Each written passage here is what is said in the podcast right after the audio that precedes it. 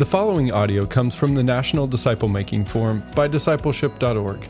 The theme was relationships, and Ken Adams of Impact Ministries led a track called The Making of a Disciple Making Church. Have you signed up for the next National Disciple Making Forum?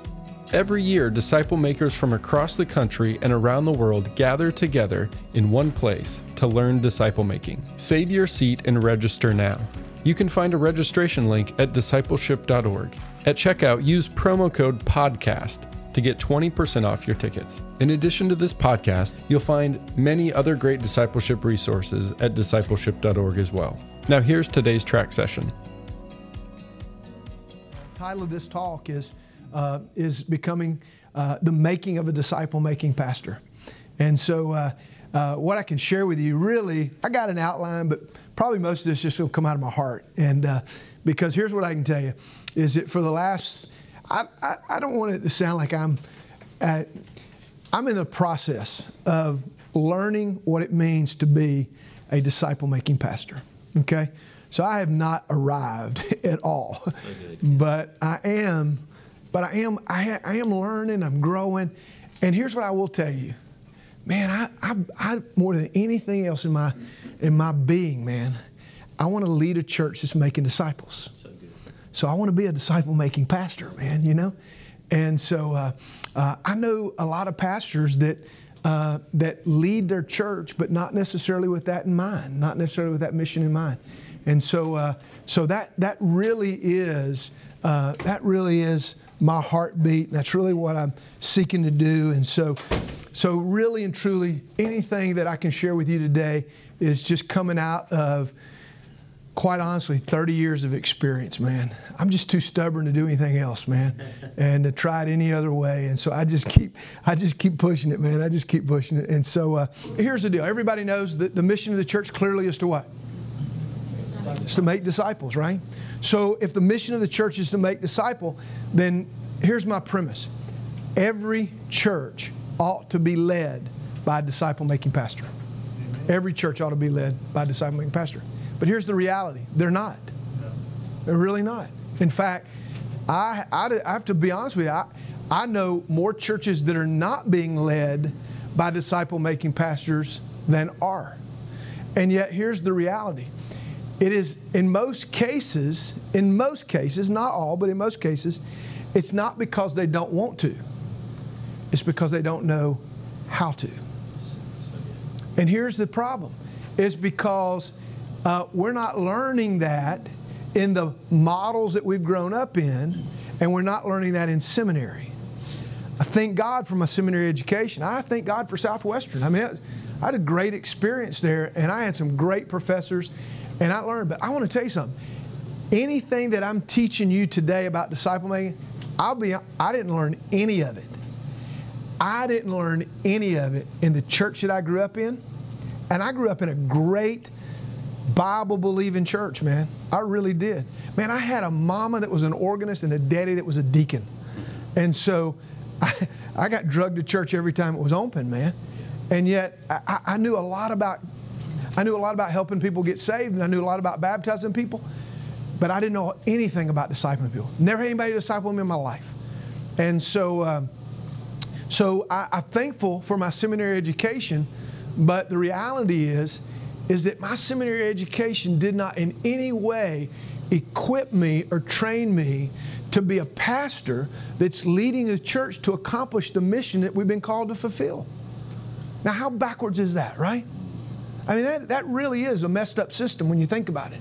And so, uh, so uh, really, what happened to me is this. This is just again, really, it's just my journey and kind of my story because I'm trying to become this disciple making pastor that I'm going to share with you about. But, uh, but this is what happened. So I got, I left Southwestern and uh, uh, loaded up the truck and headed to Newnan, Georgia. And so I landed there. And, and I was a, a church planter, a brand new church in a growing area. And I didn't know any, I didn't have a clue what to do. And so literally, I started going to every conference and every seminar, and I started reading every book and I started listening to every cassette tape I could get my hands on. And so that's how long that's, that's how long ago. You didn't have a thousand podcasts on your phone, man, that you could listen. It's incredible what we have now, isn't it? And so, uh, so I started going to everything I could. And, and, and, and here's what happened. I went to a lot of really good uh, conferences, church conferences, a lot of church growth conferences, because there weren't very many disciple making conferences available. I didn't even know of any. And there was a, uh, there was a, a Promise Keeper, you remember when Promise Keeper was big? There was a Promise Keeper clergy conference that was going to be done in Atlanta. And uh, on the uh, on the cusp of that, right before that, uh, there was an organization that was coming into town that was doing a one day seminar called a Growing a Healthy Church Conference. And I thought, well, I'm trying to grow a church and trying to grow healthy, and I think I need to go. And I went to this conference led by a guy named Dan Spader. And uh, his ministry is called Sonlife Ministries. And I sat there for a day listening to him unpack the life of Christ Amen. and how Jesus went about the process of making disciples.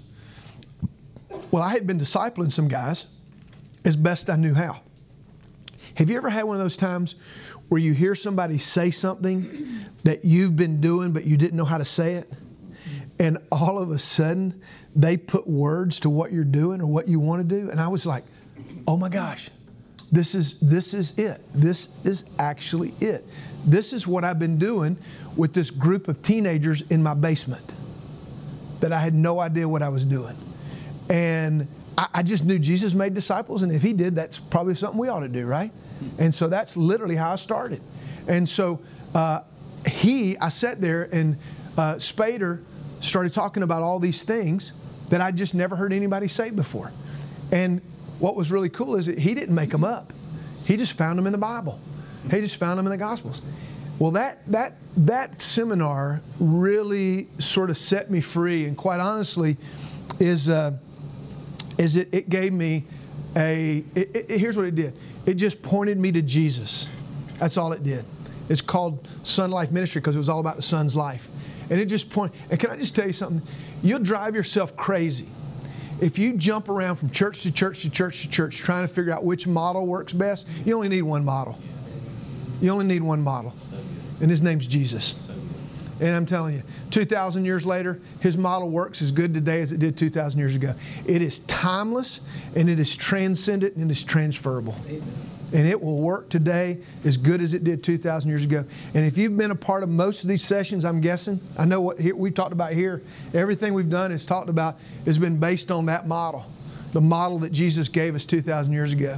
And so, uh, so what I want to share with you today is really um, the things that we've been learning from his model, and uh, as well as having hammered it out and fleshed it out in a laboratory for the last 30 years. And so uh, I, I kind of would say my session today is kind of like the farmer's insurance commercial. You ever seen that commercial, on the farmer's insurance? When the guy says, he says something, he says, We know a thing or two because we've seen a thing or two. Is that right? And so, uh, so I, I, feel like that that's kind of what my session is. Is that uh, I, I, all I know is a thing or two because I've seen a thing or two happen, and so uh, so I'm going to give you uh, honestly. Here's what I'm going to do, and they're they're kind of uh, they're in order, but they're not necessarily specifically to this order. I'm going to give you nine things. I'm going to give you nine things that uh, uh, that I have.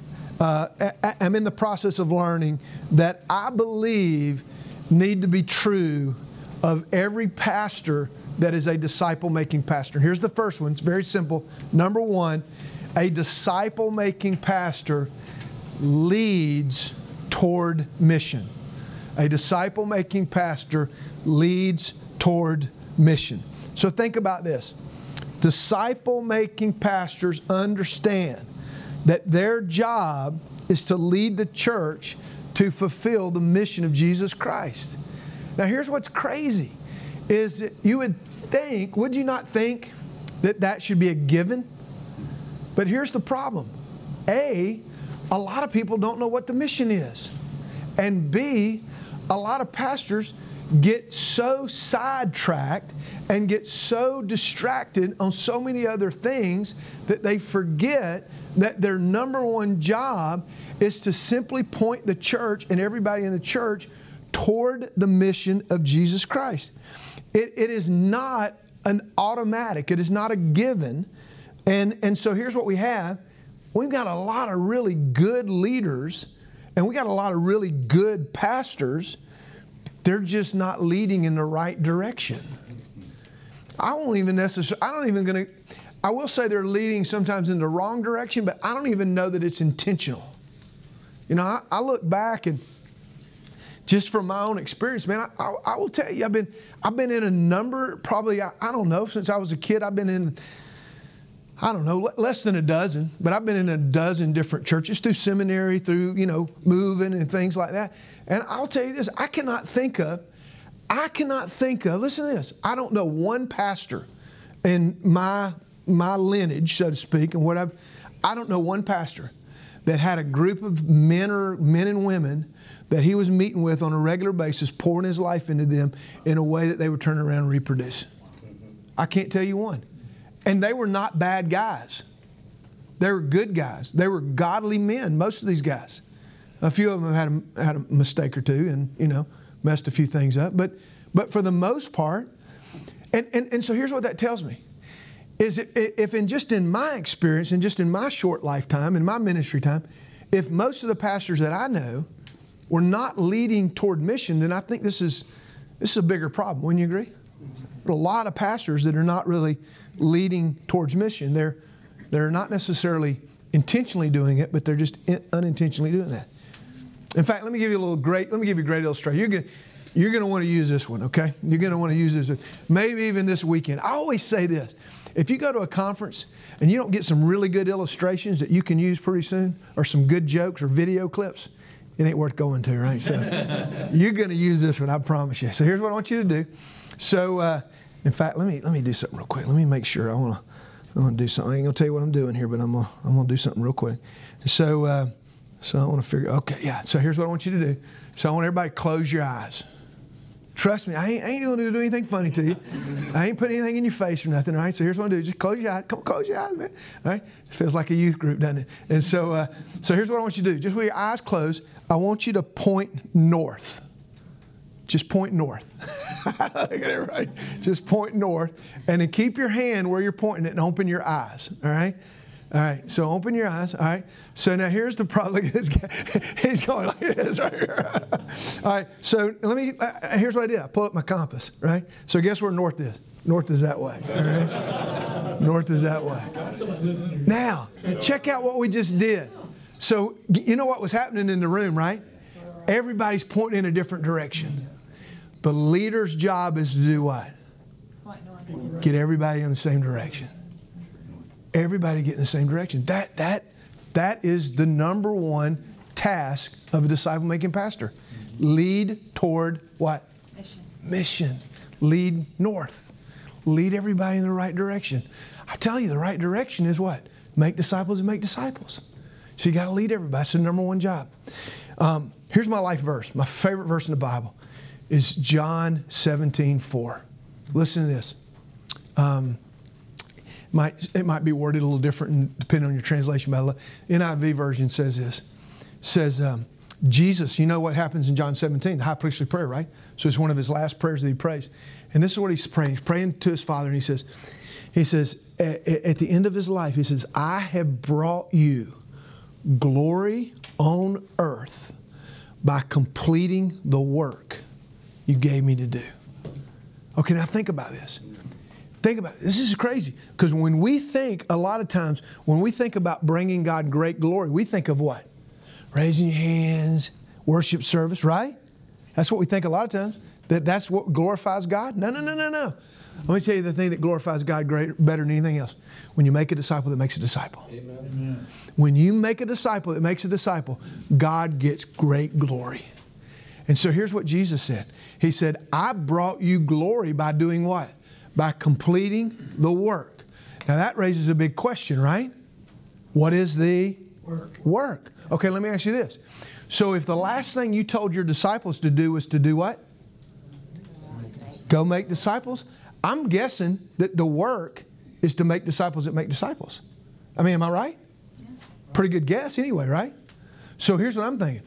So I think, and we talked about this earlier, Jesus really had two things he came to do. He came to make redemption possible, but he came to start a movement to pass the message of redemption on to every single person in every nation in every generation. And so here's the deal is that if you don't get anything else, if you're a pastor, if you're a pastor, your number one job, your number one job, believe it or not, is not to be at every single hospital visit that has to be done. You go to some of them, but that's not your number one job. Your number one job is not, you, you need to preach good, but your number one job is not to preach. Your number one job is to lead the church to fulfill the mission of Jesus Christ. And there are so many pastors that just think that that one task on Sunday morning is the all consuming job or making sure that everybody gets visited. No, no, no, no, no. That's not fulfilling. Those are good things. Those are good things. But that does not necessarily fulfill the mission of Jesus Christ. So I go to the hospital. In fact, I just went to the hospital um, this Monday. I was there. I was at the hospital. I was at uh, uh, Emory University in downtown Atlanta. I was there Monday. And, and so I'm, I'm doing every bit of that. But that is not the number one thing that I do.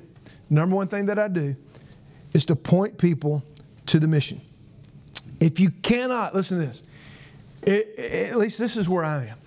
If I can't look back like Jesus at the end of my life and say, I have brought you glory on earth by completing the work that you've called me, you've given me to do, that I've been busy, but I haven't necessarily been productive.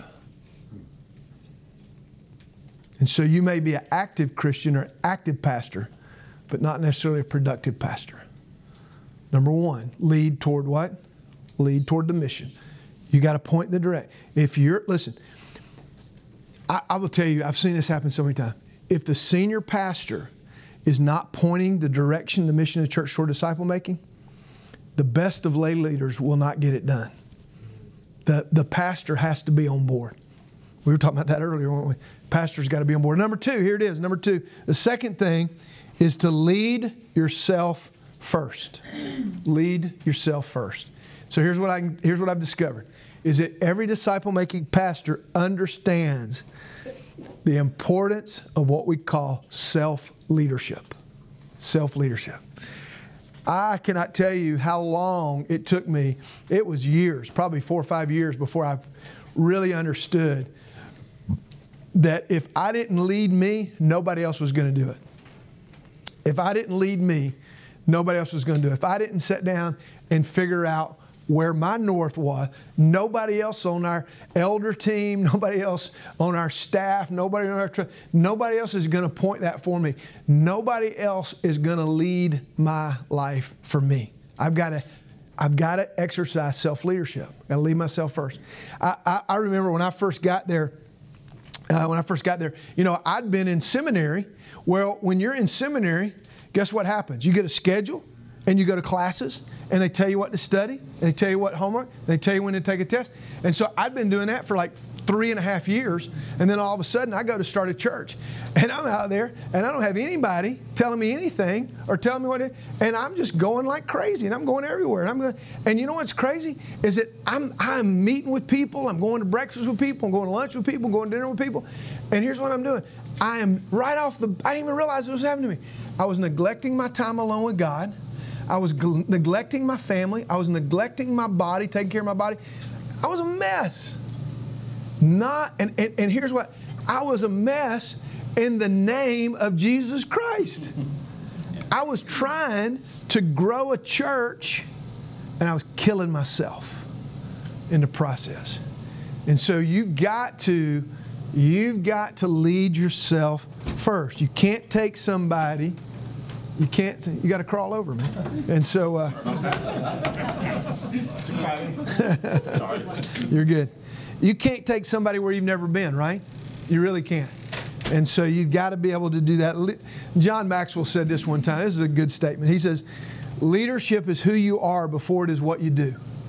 And so uh, that's self leadership. Leadership is who you are. Uh, Paul said it like this, and you, you, guys know 1 Corinthians chapter 11. He says, "Follow my example as I follow Christ." And so what happens is, if you're not modeling, if you're not modeling what it means to be a disciple and to build disciples, how can you expect anybody else to? If you're not modeling and you're not setting the example and you're not leading yourself first of what it means to be a disciple and to build disciples, how can you expect anybody else to do that? So if you're if you've been in our session, if you're you hadn't been, so we we started our whole thing talking about that the goal is to help untrained people become fully trained disciples. That's what Jesus said in Luke 6:40. So so here's the deal. So when we identify what a fully trained disciple is, we, we have some words that we use. They're just seven words that we use to call, we call it an M7 disciple. So here's the thing. So if I ask people in our church one of those words, we believe that disciples ought to be messengers. Would you agree with that? That a disciple ought to be sharing their faith, they ought to be a messenger of the gospel, right? You agree with that? So uh, it would be, if I'm asking my church to become messengers, M7 disciples that are messengers, and I'm not ever even attempting to share my faith, what would you call that? Huh? Hypocrisy. That would be inauthentic, wouldn't it? That'd be hypocrisy, wouldn't it? And, and so, so self leadership. If you're going to be a disciple making church, you got to you got to lead yourself to be and to do what you're to. You got to do what Paul said. Follow. You got to be able to say, "Follow my example," not because you're getting it perfect, because you never will get it perfect, but you at least got to be making what progress, right? Got to at least be making progress. So, um, so, so I, I was telling you the story about when I uh, when I first started planting our church, and I was I was really killing myself. I was really driving myself crazy. So I'll, I'll never forget. I went to a uh, I went to a conference. I guess it was two or three years into it, and I went to a conference at uh, at Willow Creek. All right, I went to their pastor pastors conference up there, and so this is what I was thinking. So if I thought my job, this is really what I thought. I thought my job was to grow a big church. So I figured if you're going to grow a big church, then go see who the how they did it at the biggest churches around, right? So I'd been to Saddleback, and now I was going to Willow Creek. I mean, I was taking it all in, man. And so I go to Willow Creek, and I walk. I walk. I'm sitting in this auditorium, and there's four thousand people in there, leaders in there, and Hybels comes out on stage. I will never forget. I've been to a lot of conferences up there. I've never seen another one started this way. No joke. This is how he starts. He walks out on the stage. He sits on a stool. He's got his Bible in his hand, and he says, uh, "He says, uh, welcome to a pastor's conference here at Creek. We're glad you're here." And This is back in the early '90s, right? And he gets out there and he sits on this stool and he says, "I just want y'all to know, we didn't set out to grow a big church." Do you know what I'm thinking at that point? You're full of it, man. Come on. I'm sitting there thinking, no way. Because you got more people here to hear how you did it than anybody in here has got in their church back there. Yeah. And I thought, you're full of it. And then I never forget what he said next. He said, We didn't set out to grow a big church, we just set out to grow big people. And I'll be honest with you. Now, there's there's a lot of things you can say about that place now, which I don't want to get into. But I'll tell you this for the next three days, he convinced me that that was true. And this is literally what happened. I would sit in these conferences, these seminars, and of course they had this music and these dramas, and all of them were about pastors and how bad they were and all this stuff. I sat there, and I'm not kidding. You, I was the only one there. I didn't have a staff or anything. I was sitting there and I would listen to these, and they were so convicting. And I literally was sitting there, tears coming out of my eyes, man. I just sat there and go, Oh, Lord, oh, please forgive me. I'm screwing this up so bad. And then I would go back to my hotel room, call my wife. I said, I'm so sorry. I'm screwing this up. I'm messing up our marriage. I'm messing up our. And I would, and then I would start journaling all this stuff. So I left there, and we were meeting. Our church was meeting in a school, and we had about 30 people. We had a Sunday night service. we killed that thing. We got rid of it. We had a Sunday night service. And uh, some of y'all get set free from that someday. And so, so we're, I got, I got a circle. I had about 30 people show up on Sunday. And, and I wasn't even there that morning. I flew back that day. And so I said, guys, I got to make, I got, I got a confession to make. Well, they just knew I'd had, a, I'd had an affair in Chicago. they were all like, Whoa. And I said, I got a confession to make. I said, here's what I've learned the last three days. I have been leading you. I've been leading you in the wrong direction. I've been leading them that way. You know why? Because I hadn't been leading myself first. And I said, I've been, I've been, I've been going crazy. I've been sacrificing my own walk with God. I've been sacrificing my poor little wife here. I've been dragging her around town. Been dragging her out every night of the week. I haven't been spending any time with her. I said I haven't been taking care of my body. I was, I was, I was, I was a football. Co- I was, I was a, I ran a fitness. I was into all that work, and and, and now it's letting my my temple. My, my, I didn't care about my temple. I, I was, you know why? Because I was going to eat with everybody. I was just going out like crazy. I wasn't doing anything. I wasn't being. I wasn't being a disciple. I wasn't pouring my life into anybody. I was trying to just draw a crowd on Sunday morning. And I said, I am going to repent. And I said, if you still want me as your pastor, here's what I promise to do. I promise to lead you to be a church. I won't, I, here's what I'm not going to try to grow our church. I'm going to try to grow you. I'm going to try to help you be a big person. And here's what I'm going to do is I'm going to let God take care of the church. And, um, and that's still what I'm doing, man, 30 years later. I ain't figured it out exactly, but I'm still swinging at it, man. I'm still trying to do that. And um, anyway, so lead yourself first. Number three, uh, you don't only lead toward mission, lead yourself first, lead the organization. Lead the organization. Now, some of this is going to sound some familiar, but you'll see some distinctives here. So, here's what a disciple making pastor does they see their number one job as leading the organization to accomplish the mission. Now, this is going to be a little different, but here's what happens in Ephesians chapter 4, um, verses 11 and 12. Paul tells us that pastors and teachers are there to do what? To equip the saints to do what? The work of the ministry. Now, here's the question What is the work of the ministry? Oh, clearly it's folding bulletins, isn't it?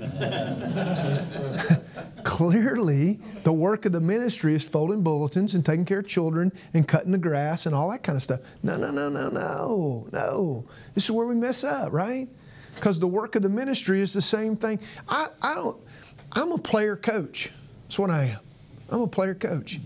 I'm, I'm, I'm coaching them in the same game that I'm, that I'm playing in. And so, so the work of ministry is to involve and to teach and to equip the saints in your church to do the work of disciple making. That's, that's what it means to lead the organization. And so here's what will happen. You won't lead the organization to be making, to doing the work of ministry of making disciples if you don't know where the mission is and if you're not leading yourself first. Does that make sense? So all these build on each other. And so you, you your job is to lead the organization. Jesus said it like this just as the Father has sent me, so I am what? Sending you. Go do what Jesus did. It's just that simple. Just go what Jesus did. So you say, well, what does that really look like? Well, if you if you if you're just now joining us, um, let me let me show you what you do. Is it my job? And those of you who've been here, you're gonna. This is all to come together for you. My job is to point people, keep the target clear, fully trained disciples. Make sure we work the strategy, untrained to fully trained. Make sure that we create environments where disciples are being made, small group environments, and then develop leaders. So, so my job is to lead the process. Does that make sense? My job is to lead that process. And if I'm doing that, then we will accomplish the mission that we set out doing. So I've got to be able to uh, to know what that is, and I've got to be able to know how to do that. So here's the problem that I see. So, problem that I see is is that it's really really hard to lead an organization toward a mission if you don't know what that mission is and you don't know that process.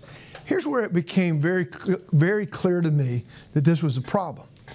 I was, uh, I'd been in our church for, I don't know, maybe, I don't know exactly how long, five, six years, something like that. And I had an opportunity to go teach a seminary class at a place called Luther Rice Seminary.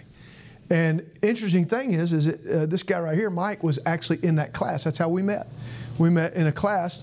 The class was called Discipleship training. Discipleship Training.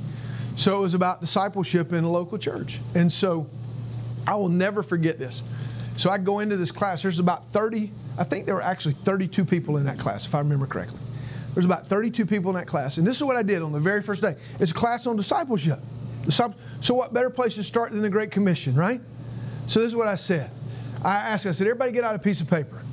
And I said, I want everybody here to write down the one imperative, the one command in the Great Commission. I want you to write it down on a piece of paper. And so everybody writes something down. And then I just started in the back and I said, All right, tell me what you wrote down. And somebody said, To go. And then somebody else said to baptize. And somebody said to teach. And somebody else said to worship God. And somebody else said to feed the poor. And somebody else said to reach the lost. And somebody else said to whatever, whatever, whatever, whatever. And I was like, oh my goodness. Two people. Two people. I kept them for a long time. I kept the papers for a long time. Two people literally wrote down what? Y'all graduated. Now, here's a question a class full of seminary students represents what? The future. A class full of seminary students represents the future. So if the if the next generation of church leaders, pastors, worship leaders, staff members, whatever, if the next generation don't know what the mission is, are we in good shape or bad shape? Man, we're in trouble. Man, we're in trouble. I don't know that it's getting any better. Praise God for conferences like this, right? Where you're hearing it, man, you're hearing it. And so, uh, so, so here's what I'm saying: is that you've got to lead the organization to accomplish the mission that Christ has given us. So here we go. Lead toward mission, lead yourself first, lead the organization. And this is going to sound like the rest, but it's a little different. Number four, lead the way. Lead the way. You say, what, what how is that different? Here's how disciple making pastors understand the importance of this simple adage. Here it is. You've heard it before. Speed of the leader equals what? Speed of the team. Speed of the leader equals speed of the team. Here's what I'm telling you. Church is never going to go any farther or any faster than who? Than you. It's not. Church never going to go any farther or any faster than the senior pastor, lead pastor. So that's why this whole this whole seminar session here is called the making of a disciple making pastor. So if you're in that role, here's what you got to understand is that your job as the pastor is to set the pace for the rest of the church. Your job is to set the pace. You know, when uh, uh, when, whenever you run, anybody run in here? Anybody run road races, distance? Uh, okay. So if you run, you always get faster if you have what? If you have pace setter. If you have somebody to run alongside of you. You see, I, I run. About, I run. Uh, I run three days a week. I call myself a 5K specialist. And so uh, I just go out. I'm really a plotter, not a runner. And uh, I just plod around the track three days a week. And here's the deal I've been doing this for years. And guess, how, guess what I run? I run 10 minute miles. And I run, I run, I've been running 10 minute miles for years. The only way, there's only one way I'm going to get any faster. And guess what that is? To run with somebody who runs eight minute miles or nine minute miles. It'll kill me. That's why I don't do it. I say every year, I say, this year, man, I'm going to run eight minute miles. I don't want to run eight minute miles, man. Now, I it, really and truly, it, it it's it's not bad that I'm doing that, but uh, but if I want to get better, I got to get somebody that what pace me. So here's the responsibility of a lead pastor, of a senior pastor, of a disciple making pastor. Disciple making pastor set the pace for everybody else. You know, you say, well, how do you do that? How do you do that? So I wish you were in that last session because the last session I just explained how you do that. You do that by becoming a Jeremiah 3:15 leader. You say, what is a Jeremiah 3:15 leader? Well, we just spent a whole hour talking about it, so I can't give you that. But in Jeremiah, God said, I will give you shepherds after my own heart who will lead you with knowledge and understanding. So here's what that means. So if I'm going to be setting the pace, then what that means is is that I've got to be a shepherd who has a heart after God and who has the knowledge and the understanding to lead and I set that pace for everybody else in our church. In other words, is that they they live a leader, a disciple making pastor, they live what they want everybody else to be doing. And I want everybody else, I want every other leader in our church to know what it means to be a shepherd after God's own heart that leads with knowledge and understanding. I had a, uh, I had a guy in our church that was a. am gonna give you a, good example how how this can happen, how it can't happen. I had a guy in my church that went through uh, our discipleship process with me personally. Was in my group for a while. He um, he moved from the south side of Atlanta over to the north side of Atlanta, and took a job.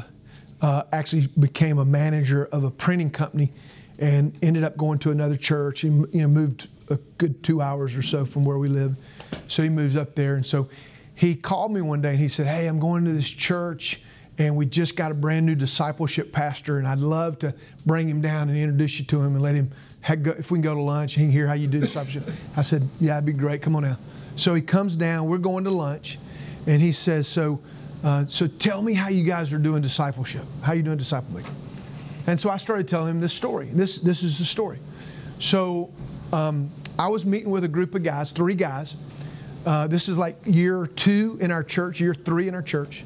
20 something years ago, 28, 26 years ago, 27 years ago, something like that. So, I'm meeting with this group of guys in a Chick fil A dwarf house, is what they used to call it. A Chick, it's, a, it's a bigger restaurant than a regular Chick fil A. So, I'm eating in this Chick fil A restaurant every Friday morning at 6 o'clock. And so, uh, at the end of a year, these three guys said, Are we getting back in on Jan? Are we starting back up in January? I said, guys, look, I said, listen, I love you. And I said, I love our Bible study and I love our accountability and I love our prayer time. I love our share time. I said, but listen, I said, I prefer to, uh, to wait till God wakes up. You know, it's six, six o'clock too early for me. And uh, I, would prefer for God to be here. And uh, no, I told him this. I said, look, I said, I've got great Bible study in my life. I got great accountability. I got plenty of fellowship and I got plenty of prayer. I said, be honest with you, I don't really need to do this next year. I said, it's nothing personal. I love you guys. We're having a great time. I just don't need to be busy. But I said, this, I made, I made a huge mistake. Huge mistake. I said, but here's what we'll do. I said, if you go get three people, and you go get three people, and you go get three people, I'll get three people, and we'll do it again. Guess what they did? They did, man. They got three people. I said, crap, man. I should have shut up, man. I should have just left it at that, man. So we ended up going from four guys to 12 guys. And in six months, we were over 20 something guys. And so we actually had to leave that restaurant, go to another restaurant. We filled that, they had a little bank, it was a Shoney's, a Shoney's breakfast bar. And because we wanted to be able to eat and eat quick, so we did that. And then we had, we, we we blew out that little room. So we went to our church, brought in biscuits and coffee, and we had over 70 guys showing up. In a year or two, we had 70 guys showing up. We started a Thursday night version and a Sunday morning. We had 200 something guys all coming for this impact discipleship that we were doing. It was incredible. It was just growing like crazy. Now, there, there's another story to that. We, we successfully messed that up. And so, uh, but we're starting that back and we're getting back on that. We got 70 guys showing up on Thursday morning now, or 60 guys. But here's what happened I'm telling this guy this whole story. I'm, I'm, I'm having to go way around the corner here, but, but I'm telling this guy this whole story. And I just said, This is what we're doing, this is how we've been doing it. So he's like, Man, thank you, man. That was so good. I enjoyed that and all this. And we got back from lunch and he left. So the next day he sends him an email. And he says, Hey, man, thank you for lunch. I appreciate that. I enjoyed that. He said, I got a confession to make. And I said, What's that? Or he, I didn't say that. He's emailed me. And I thought, What's that? He says, So he said, it really convicted me because I have also, he just moved from Wisconsin to Georgia. And he said, um, back in my t- hometown, or where I was pastoring, he said, I've also been meeting with a group of guys every week. He said, We've been meeting in a restaurant. We've been doing life together, Bible study together, prayer together, share together, all this kind of stuff. And he said, Here's the difference. He said, I've been meeting, I think it was Friday morning, I think it was 6 o'clock, I think it was the same thing. He said, Here's the difference. He said, I've been meeting with the same group of guys for 17 years. Wow. For 17 years. And he said, and hearing what you said about reproducing and multiplying and starting new groups, he said, I got to do something different. And he said, I'm going to start multiplying my life in other guys from here on out. And, you know, here's the thing that hit me is that, uh, is, you know, here's, uh, here's an example that if the, if the pastor doesn't set the pace, guess what? Nobody else is going. Nobody else is speed of the leader, speed of the team. And so, if you're if you're making disciples that make disciples, it, you say, Ken, eh, wait a minute, man. That's a band of brothers. That's doing life together. I say, no problem, as long as you do the other two. If you want to meet with the same group of guys for 17 years, have at it. But do not meet together for 17 years and not find a time in your life to multiply in somebody else. Don't do that. If Jesus had done that, guess what? We wouldn't be having this conference today. Nobody would be talking about it. So, leaders, leaders lead the way. Number five is that leaders lead leaders. Leaders lead leaders. Here's what disciple making pastors know is that they must be able to not just lead, they have to lead other leaders. Now, here's what I've discovered about a lot of pastors is I've worked with a lot of them. There's two different types of pastors. Some pastors are doers and some pastors are leaders. How many of you know there's a big difference there? A pastor that's a doer, guess what they do? All the visitation, all the ministry, all the discipleship, all the baptisms, all the, they, they do it all. Guess why? Because they're the doer. They have not transitioned to what? To the leader. You cannot be a disciple making pastor if you're not willing to give it away. You say, but they can't do it as good as you as good as me. No, they probably can't. They probably can do better than you. but you'll never know if you keep doing it all. So right now, I got a group of guys that I'm meeting with, and, and I've got two guys that uh, that I'm taking through some leadership training, and and I've already told them they already know coming. We just started in August, and in next August, they're going to start two new groups. Man, they're going to be turned loose. And you say, well, are they going to be are they can they do it? Are they going to be, you know, they're they're going to do fine. They're going to do fine. And I've already started them. In fact, I wasn't there Thursday morning because I was here. So I, one of them led Thursday morning. One of them led the Thursday before that. So so I'm not going to do it all. I'm going to lead leaders, and I'm pouring into those guys, and I'm meeting with those guys. The only way to be a movement is the multiplication of leaders, letting other leaders lead. You remember the story in Exodus, right? When Jethro's doing all the work, he's doing all the work. He's a doer. Jethro, I mean Moses. Did I what did I say? I say Jethro? Yeah. So, so Moses. you agree? We agreed.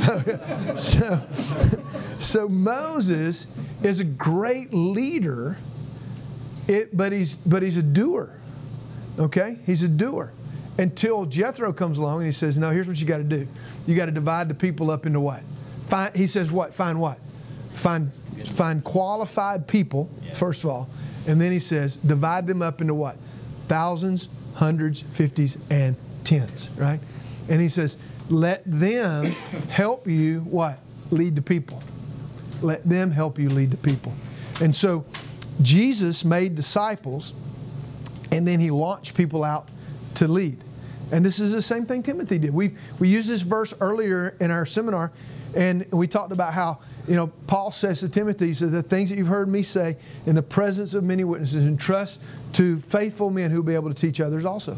So what do you do? You select well, like Jesus did. You select the right people, you know, faithful, available, teachable, you know all that stuff. Select well, but then develop well. Invest in them. This is how you lead leaders. You select well then you invest, but then you have to mobilize well. You have to turn them loose.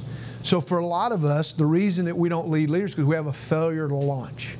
We never turn anybody loose. We never we never say it's time. If you wait, listen to this. So if Jesus had let he, who set the agenda for when he was going to leave? He did. His father did actually, but he did. Now guess what? he did lead them to a point where he knew they were ready to lead the movement. And he could turn them loose. And, and Jesus led them to a point where they were ready to go. And in fact, one of the coolest verses in the whole Bible is in, um, is in Luke chapter 10, verse 21, where it says this. This is interesting. It says that after, remember, remember Luke chapter 9, what does Jesus do? He sends out the, he sends out the 12. Then in Luke chapter 10, he sends out what? He sends out the 70, right? And, and then they all come back, and what do they do? They debrief, right? Remember that? And then the Bible says something in verse 21. It says, And Jesus, full of joy in the Holy Spirit. Now, listen to this. Three different times in the Gospels, the Bible tells us that Jesus wept. Three different times, Jesus Christ, Jesus wept. But only one time in all the Gospels say Jesus was full of joy. Why do you think he was full of joy? He just sent out the 70 and they come back. And why do you think he's full of joy? Because he knows it's going to work. He knows the mission's going to work. It's going to succeed. He knows that they're going to go out and do the same thing. You ever notice this? I wrote a series of blogs. Um, I said, Jesus and his three disciples Peter, James, and John. Then I did a blog called Jesus and his 12 disciples. Then I did a, a blog called Jesus and his 70 disciples. Some translations say 72. I said Jesus and 120 disciples in the upper room. Jesus and his 3,000 disciples. So, you know, we always just think Jesus and what? The 12 disciples. You know, he had several different layers of disciples. And, and so uh, Jesus understood what it meant to be a leader of leaders. They lead leaders. So check this out. So why is Jesus full of joy? Because he understands that they'll get it. So here's a perfect example. Anybody taught a child how to ride a bike? Isn't that one of the most exciting experiences in the whole world? Not. in fact, here's what happened. So, so I take my, I, I got three, I have three little rugrats I had. They're, they're grown now. I taught all three of them how to ride a bike. I've done my part, man. I really did. So we live in a cul-de-sac. live in Georgia. It's humid in Georgia. It's hot in Georgia. August is a terrible month to teach a child how to ride a bike. And I'm out there in the middle of the afternoon. I got this little guy. He says, Daddy, Daddy, Daddy, I want to ride my bike like a big boy. And I said, Well, buddy, you can do it all you want to. He says, I got to take my training wheels off. I said, What do you want to do that for? I said, You don't do that. I said, So much easier with your training wheels on. No, Daddy, Daddy, I got to ride a bike. I got to ride. I said, No, no, no, no. You just need to stay like you are. Don't grow. Don't expand. Don't don't in, don't develop. No, no, no, Daddy, I want to ride a bike. I said, Okay, buddy. So we take the wheel, training wheels off. We get him out there in the cul-de-sac. And I push him. I say, here's what's going to happen. I'm to push you. I'm going to turn you loose. You pedal like crazy. And so I start pushing that rascal. I turn him loose. He's pedaling like crazy. Guess what happens? he falls right over. I said, dude, you ain't never going to get it. You're sorry. You're no good. You ain't never ride a bike. Just quit while you're ahead. No, I didn't do that. I put him back up. I pushed him across that cul-de-sac. I said, you pedal, pedal, pedal, pedal. I let go. Guess what happened? Fell right over. I pick him back up. I said, All right, dude, we're going to try. This is it. If you can't get it now, you're done. 47 times later, I this woman sitting on the porch going, Don't quit, don't give up. I said, You come down here and push him, woman. I'm sick and tired of doing this, you know? And then I push him across there. I said, Pedal, pedal, pedal, pedal. He starts pedaling. I let go, and guess what happens? He started riding around the cul-de-sac. but then next time he got up, guess what? I didn't even push him. He, ran, he and so guess what I'm doing right now? I'm dripping sweat, standing in the cul-de-sac, and I'm going, yes, yes. And so here's what has happened. So I know that bike riding will continue because I did my part to teach my child how to ride a bike. He will teach his child how to ride a bike. He will teach his child how to ride a bike, and that kid will teach his child. I'll be dead and gone. They won't even remember my name, but I helped them learn how to ride a bike. And so, guess what? I had great joy, great joy in knowing that I was able to do that.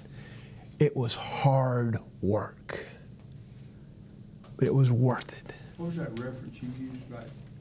Uh, that's uh, Luke 10 21. Luke 10 21. So, leaders lead others. Uh, I think this is number six. Here's the next thing is it leaders lead with clarity. Leaders lead with clarity. Here's what that means disciple making pastors. Jeanette, how much time I got? 15 minutes? 18. Okay, okay, okay. All right, so leaders lead with clarity. So here's what that means disciple making pastors understand that their job, this is part of your job, is to keep the church from losing focus. Keep the church from losing focus. Here's what a lack of clarity does you have a lack of clarity when you have fuzziness in your vision, right? Isn't that right? And so you get all off track and you start going, man, what are we doing? And why are we doing this? And where are we at? And so you, here's what your job is. You got to keep bringing, you keep bringing it back to clarity. You keep saying, no, no, no, no, no. Why are we here? Make disciples. How do we do it? Fully trained to untrained. How do we do that? We do it in environments. What do we do? We raise up leaders with heart after. You keep bringing it. You got to keep making it clear. Keep making it clear. Keep making it clear. I think Jesus did that in the very first call of his disciples. He said this Follow me, and I will what? And I will make you fishers of men. You've heard that a time or two this week. So here's what he's saying I want you to be something so that you can do what? So you can do something. I want you to follow me. I'm going to make you something so that you can do something. And so, uh, so what a leader does is that a leader he keeps bringing clarity. He keeps bringing clarity. And so um, I, I, think about uh, think about what happens when we uh, when we lose our clarity. In fact, you may, maybe you've heard this statement before. I love this. Somebody says, "When you forget your why, you lose your way." When you forget your why, you lose your way. And so here's what a, here's what a, a disciple making pastor does is that he keeps bringing people back to the why. And he keeps bringing them back to the how. And he keeps bringing them back to, to the what. He keeps bringing, that's, that's what clarity is. You know, sometimes, I, I guess even to a fault, man, I talk about making disciples. So I've, I had a guy leave our church one time, and, and he was like, uh, I was like, why? He said, I'm so sick and tired of hearing about being and building disciples. I can't take it anymore. And I said, well, dude, don't get mad at me. You get mad at Jesus. I said, all I'm doing is telling you the great commandment, the great commission is what we ought to be. I didn't, I, you know what? It didn't bother me. In fact, you know what I thought? We're better off without you. Because if you're not on, if you're not, I didn't come up with that. I mean, if it was my, if it was my vision, and, and, and you didn't like my vision, well, I might take that personally. But I'm not, I, I, I can't get, I can't get upset. I mean, you know, if, if I'm pointing you to Jesus and I'm just bringing clarity to what he said and you don't like that, Yeah. I'm sorry. Yeah. I'm not going to quit. I'm not going to stop bringing clarity to that. I'm going to keep pointing to that. You know, think of it like this. You know, um, when I was uh, uh, when I was in fourth grade or third grade, something like that. So uh, I couldn't see the board. I couldn't see. I was, I was sitting in there. I wouldn't be able to see that. And so um, I wasn't doing so hot in class. And so they found out, you know, I didn't want to wear glasses. They found out that I'd, my, my, my mom took me to the eye doctor, put me in a, in a, a exam room, set me behind this machine, put a thing in front of me, and he says, put some lenses in front of me. He says, is this better? Is this better? Is this better? Is this better? Is this better? Is this... Anybody had that happen? Yeah. Okay, so so they so they give me glasses, all right? So I didn't want to wear the glasses, so I just moved up to the front so I could read the boards, you know. And I go for I don't know for a few years till I get into high school, and then uh, in high school I want to play football and I can't see, so I decide I'm going to get contacts. So I go back. I'd been back to the doctor a few times, but I go back to the doctor. He puts me in a chair again. Guess what he says? Is this better? Is this better? Is this better? Is this better? It's the same thing.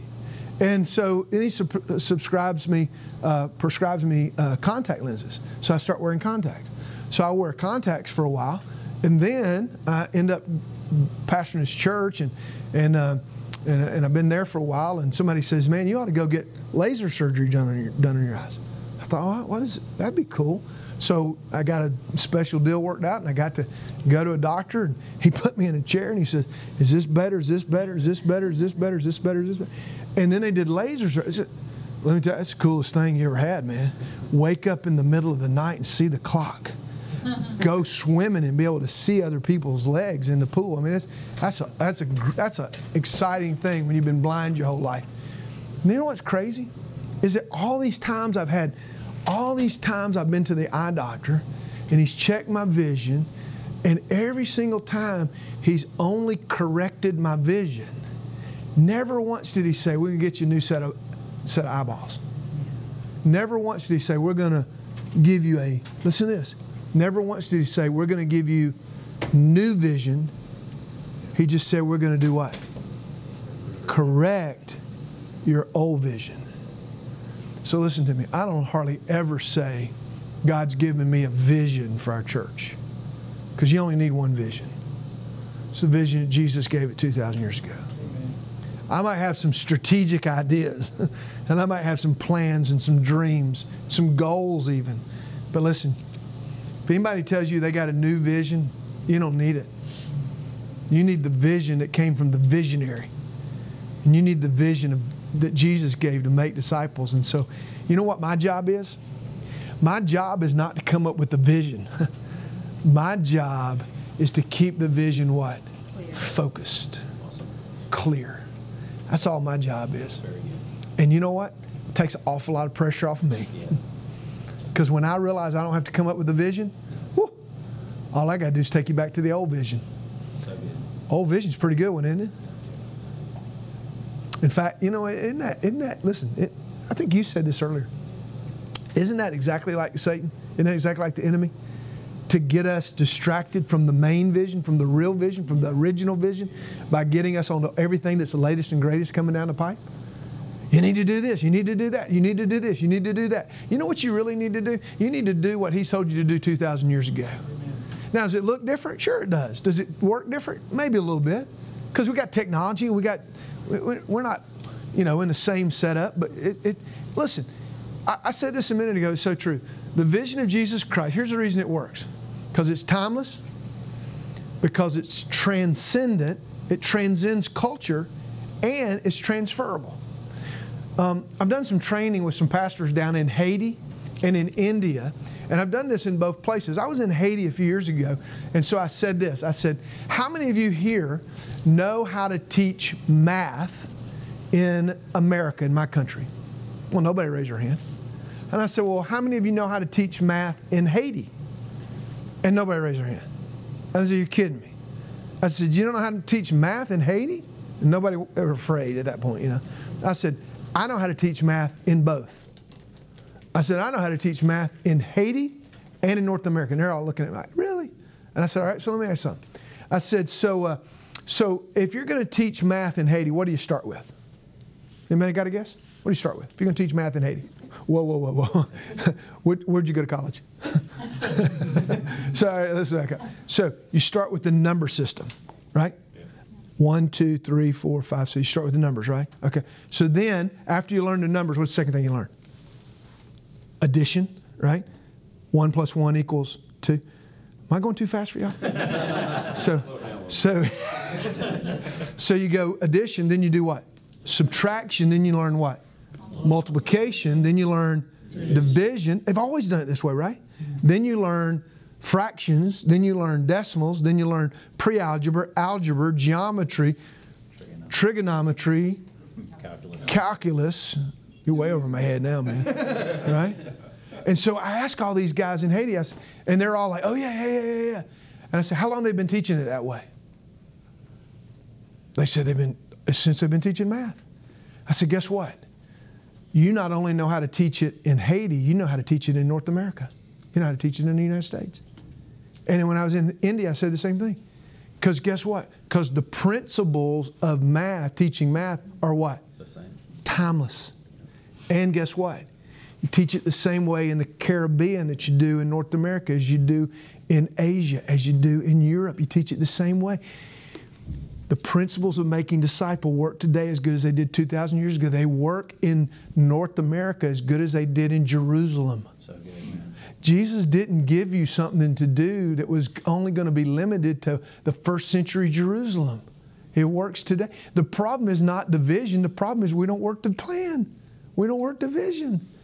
And, and so it, it will work if you work it. That's the next thing I got here, I think. No, no, that's, that's the next thing is after, after uh, clarity, which is focus, is that leaders finish. Leaders finish. So a disciple making pastor knows that a good start without a strong finish, quite honestly, is irrelevant. It really is. Paul says in 2 Timothy chapter 4, verse 7, he says, I have fought the good fight. I have finished the race. I have kept the faith. I think this is interesting. Who is he writing this to? His disciple. he's writing this to his disciple. And he's saying, you know what? Uh, I have done what I've been called to do. Here's what I think he would say I have brought God great glory by completing the work that he gave me to do. That's what I think he would say. And so, uh, so what keeps us from finishing? I'll tell you what keeps you from finishing. There's three things. We, we mentioned them actually somewhat in our last session, but there's about three things that keep leaders from finishing. The first one is distraction. It's just distraction. In fact, you know what? Um, anybody ever heard of the Peachtree Road Race? Anybody heard of the Peachtree Road Race? It's a, it's a big race. It is actually, listen to this, it is the world's largest 10K. It runs at 4th of July every year in the city of Atlanta. I've run it for about 20 years in a row. Well, I missed a few years, but I run about 20 times. It runs right down Peachtree Street, Street, 70,000 runners. It's huge. It's huge. And so I run this, and so here's what happens. So, you know what 10K is, right? 6.25 miles. So I get started running, and guess what? There's a Starbucks right over here calling my name caramel macchiato for Ken. Caramel macchiato for Ken. And then there's a cheesecake factory right over here, and it's saying cheesecake for Ken. And then there's right off the street here, just down the hill, there's a Dunkin' Donuts. I'm sorry, Krispy Kreme. Mm-hmm. Krispy Kreme. You know what it's saying? Hot now, flashing. Hot now, hot now, right here. And I'm going, ooh. And all these things are calling me to what? Stop, stop, stop. And I just want to get the t shirt. That's all I want to get. Just want to get to the finish line. So I want to get the t shirt. And you know what? That's what happens to leaders sometimes, right? We get distracted. Sometimes we get discouraged. We get discouraged. Man, I'll never forget one time I was sitting in a sitting in a staff retreat. I was in a cabin up in North Georgia and I had a bunch of our key leaders around and we were talking about how do we become a disciple making church. And one of the guys that had been with me for a really long time, really bought in, he just said, But you know, man, he says, it just doesn't work. It just doesn't work. I was like, first of all, I, just, I didn't say it, but I want to say this. Then how the heck did you get here? how, how did you get here? It obviously, maybe it didn't work the way it's supposed to, but you wouldn't have known about Christ if somebody didn't take it from Jesus and get it to you. So don't tell me it don't work. Maybe you don't. Maybe you don't believe in it anymore. But don't tell me it don't work because it did work, or you wouldn't know about it. And that just, man, that, that, just sucked the life out of me. It just made me want to say, ah, man, if if even these guys don't believe, if these guys aren't with me, then just Satan will do that to you, man. He'll try to discourage you. And then the last thing is just disobedience, man.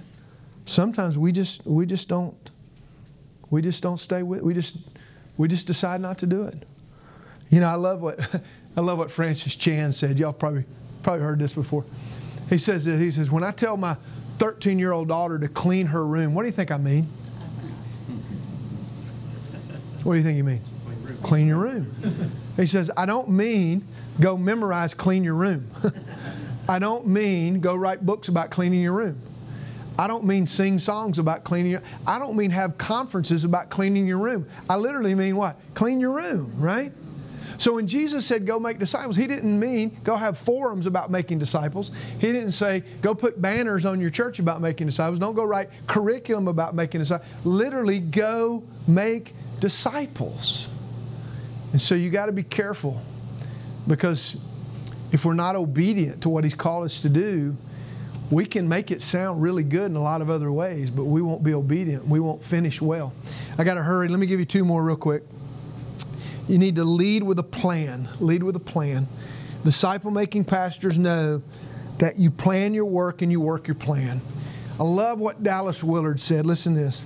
He says, This is so simple for me. I like simple. I'm a simple guy. He says this If the mission of the church is making disciples, there's only two questions you have to ask. First one is this uh, What is our plan for making disciples? And number two, is our plan working? now think about it. Let me say that again because I, I wrote it down when I heard it. So Dallas Willard said, if the mission of the church is making disciples, only two questions matter. Number one, what is our plan for making disciples? Number two, is our plan working? Pretty simple, isn't it? What is our plan? And is it working? And so, uh, so Jesus had a plan. Mike talked about it earlier. I'll hit it again.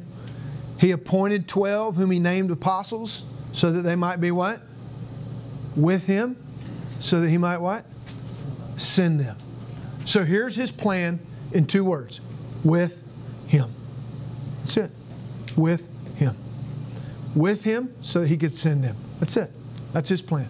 So here's the deal: is that you got to work, you got to have a plan, and you got to work your plan. Disciple making pastors have a plan.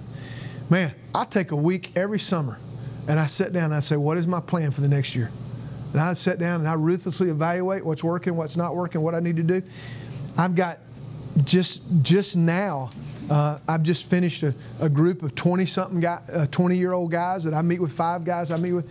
I've got groups in my life. I have a plan every year. I decide who I'm going to invest in. I've been investing in a group of pastors, taking them through 315. i am going to have a plan every year. I'm going to have a plan who I'm going to. I have a group of guys that I'm going to pour into every year. I'm going to do that till I die. I'm pouring into a group of guys every year till I die. So you got to have a plan. What's your plan? I'm just, that's my plan. What is your plan? You need to have a plan every year for how you're going to live this out, how you're going to lead yourself, how you're going to lead the organization, how you're going to keep clarity. All this stuff comes together. So lead with a plan. You know, it's funny. I uh, I kind of been into working out for a long time. I love working out, and um, and so uh, am I about done? So uh, so years ago, I came across this book about weightlifting, and I read it, and and I just started doing it, and then I started reading all this other stuff, and and you know what happened? Is that I read so much stuff, I got confused. And I was like, I quit work. I almost quit working out. I was like, it was. I wasn't getting any results anymore.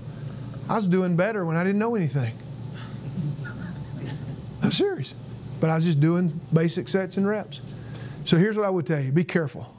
There's a lot of stuff out there. There's a lot of books you can read, a lot of tapes, you, a lot of podcasts you can listen to, a lot of stuff you can listen to. Be careful. Just do this. Just keep doing what Jesus did. Just keep doing what Jesus did, but do it. And then here's the last thing. Let's finish with this, and that is lead with passion. Lead with passion. You know what's funny? Um, as far as I'm concerned, passion's king. There's all this stuff out there. You've probably seen this stuff where people, you know, all these things like culture eat strategy for lunch and all this kind of stuff. Let me tell you something. Passion trumps everything. Passion trumps. You can have horrible culture, no strategy, no vision. Of, let me tell you something. If you're passionate, you'll run through that wall right there. Passion trumps everything, man. I don't know how to give somebody passion. I really don't. I wish I did. If, i if I could put it in a pill, I'd pass it out in a congregation. I don't know how to do it, but I know this. I know this. When you get somebody that's passionate, man, you can't stop them. So I say this be a leader with passion. Let me tell you what passion is. It comes from a Latin word, or the Latin word means to suffer. So I think passion is a burden. Passion is something that's burden. It's that it's kind of that discontentedness. You can't. Here's what I say passion is. Passion is not something you can just do. Passion is something you must do. It's something you can't not do. That's what passion is. Man, I'm telling you. You can sit there, you can convince me, you, you, you, you can try your best to convince me that me pouring my life into a group of guys that's going to pour, you can tell me it won't work, you can tell me it's wrong, you can tell me, I'm going to do it anyway. Because it's not something I'm just going to do because I don't have any. I, it, it, it is not the great suggestion, man. It's a great commandment. And I'm going to do it. And I'm, and, you know, Jesus called us to passion. He really did. You know, I, uh, I'll just leave you with this one little story. And then, am I okay? All right. So, uh, you wouldn't tell me if I wasn't, would you? And so, uh, so let me lead you this one little story. By the way, if we can serve you or help you, uh, let us know. Fill out one of these cards, and we'll come come to you. Pick up all this stuff, if you will. I don't want to take it home. These are things that I wrote that are free. Just grab any of that stuff over there. I don't want to carry any of that home, so take it all with you. And so, uh, uh, so here's what happened. So, um, so I had this guy call me one time. He was a pastor of a church in our area, and he said, "Hey, I'm doing a paper at seminary on discipleship, and I hear your church doing discipleship. Can I come interview you?" I said, "Absolutely. Come on up." He comes in. He's meeting me at my office, and so he's asking me all these questions. He's doing a little interview on me and all this kind of stuff. It was fine. And so when it was over with, Holy Spirit just spoke to me and said, "Ask him how he's doing." And I said, "So let me ask you something, man." I said, "How are you doing at making disciples?" He said, Well, I got this class and I'm really busy and my wife's doing this and my kids are this and I, I got Wednesday night service, I got Sunday night service, I got all this. And I said, I said, You ain't doing it, are you?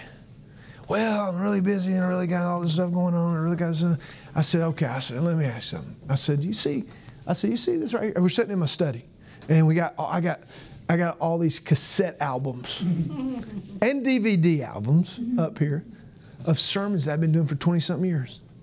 I said, You see all these things up here? All these, what are those? He says, They look like sermon series. I said, Yeah.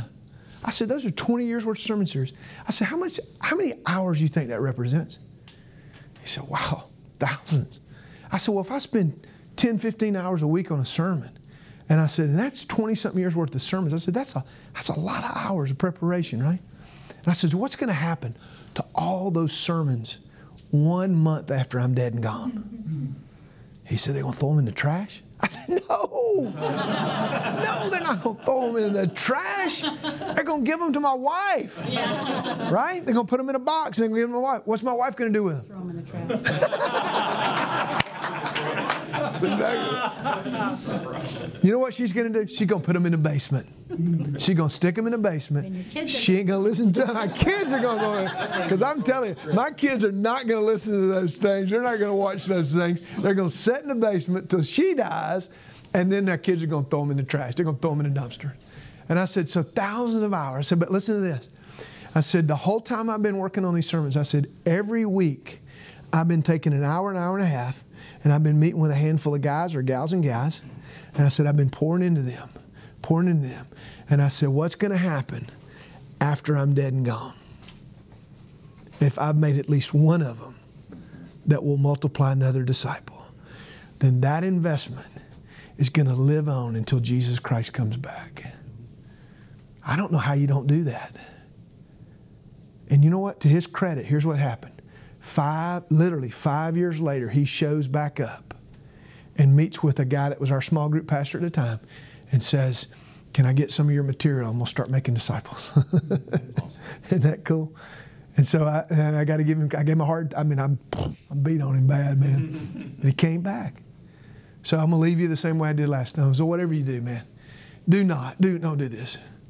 Don't come to this conference and buy a bunch of books and get a bunch of packets and don't do all. Don't listen to all these people on stage and go home and don't do what we're called to do. You go home, you got a couple months till 2019, and if everybody here, this is my, my the reason I was sent here, 2019, if everybody in this room right here, just us, if we all go get four or five people, and we take one week, I mean one one meeting, one hour a week, and we meet with them all year long. And if next year we come back, and if I'm here, and you bring them with you, we won't have room for everybody in this room right here. We won't have room for everybody. It's going to be like Shoney's. We're going to bust out. But you know what? If you don't do it, guess what? You'll just come back in here and get you another packet of information. Get you another little lanyard. That ain't what He's called us to do, man. So don't do that. Don't do that. I don't care what you are. I don't care if you're a pastor. I don't care if you're a teacher. I don't care if I don't care what you are. It doesn't matter. You're a Christian. You're a disciple. Make disciples. That's what He's called you to do. You got a couple months. Go find you four or five people. And in January, you start. If you need some literature to help you, we'll send it to you. We'll give it to you. I don't care. We'll give it to you. And if you say, you know, I want to use something, well, use whatever you want to. Just do it. Just do it. You've been listening to the Disciple Makers podcast. Have you signed up for the next National Disciple Making Forum? Every year, disciple makers from across the country and around the world gather together in one place to learn disciple making. Save your seat and register now. You can find a registration link at discipleship.org. At checkout, use promo code PODCAST to get 20% off your tickets. In addition to this podcast, you'll find many other great discipleship resources at discipleship.org as well. May the Lord bless you as you seek to grow as a disciple maker.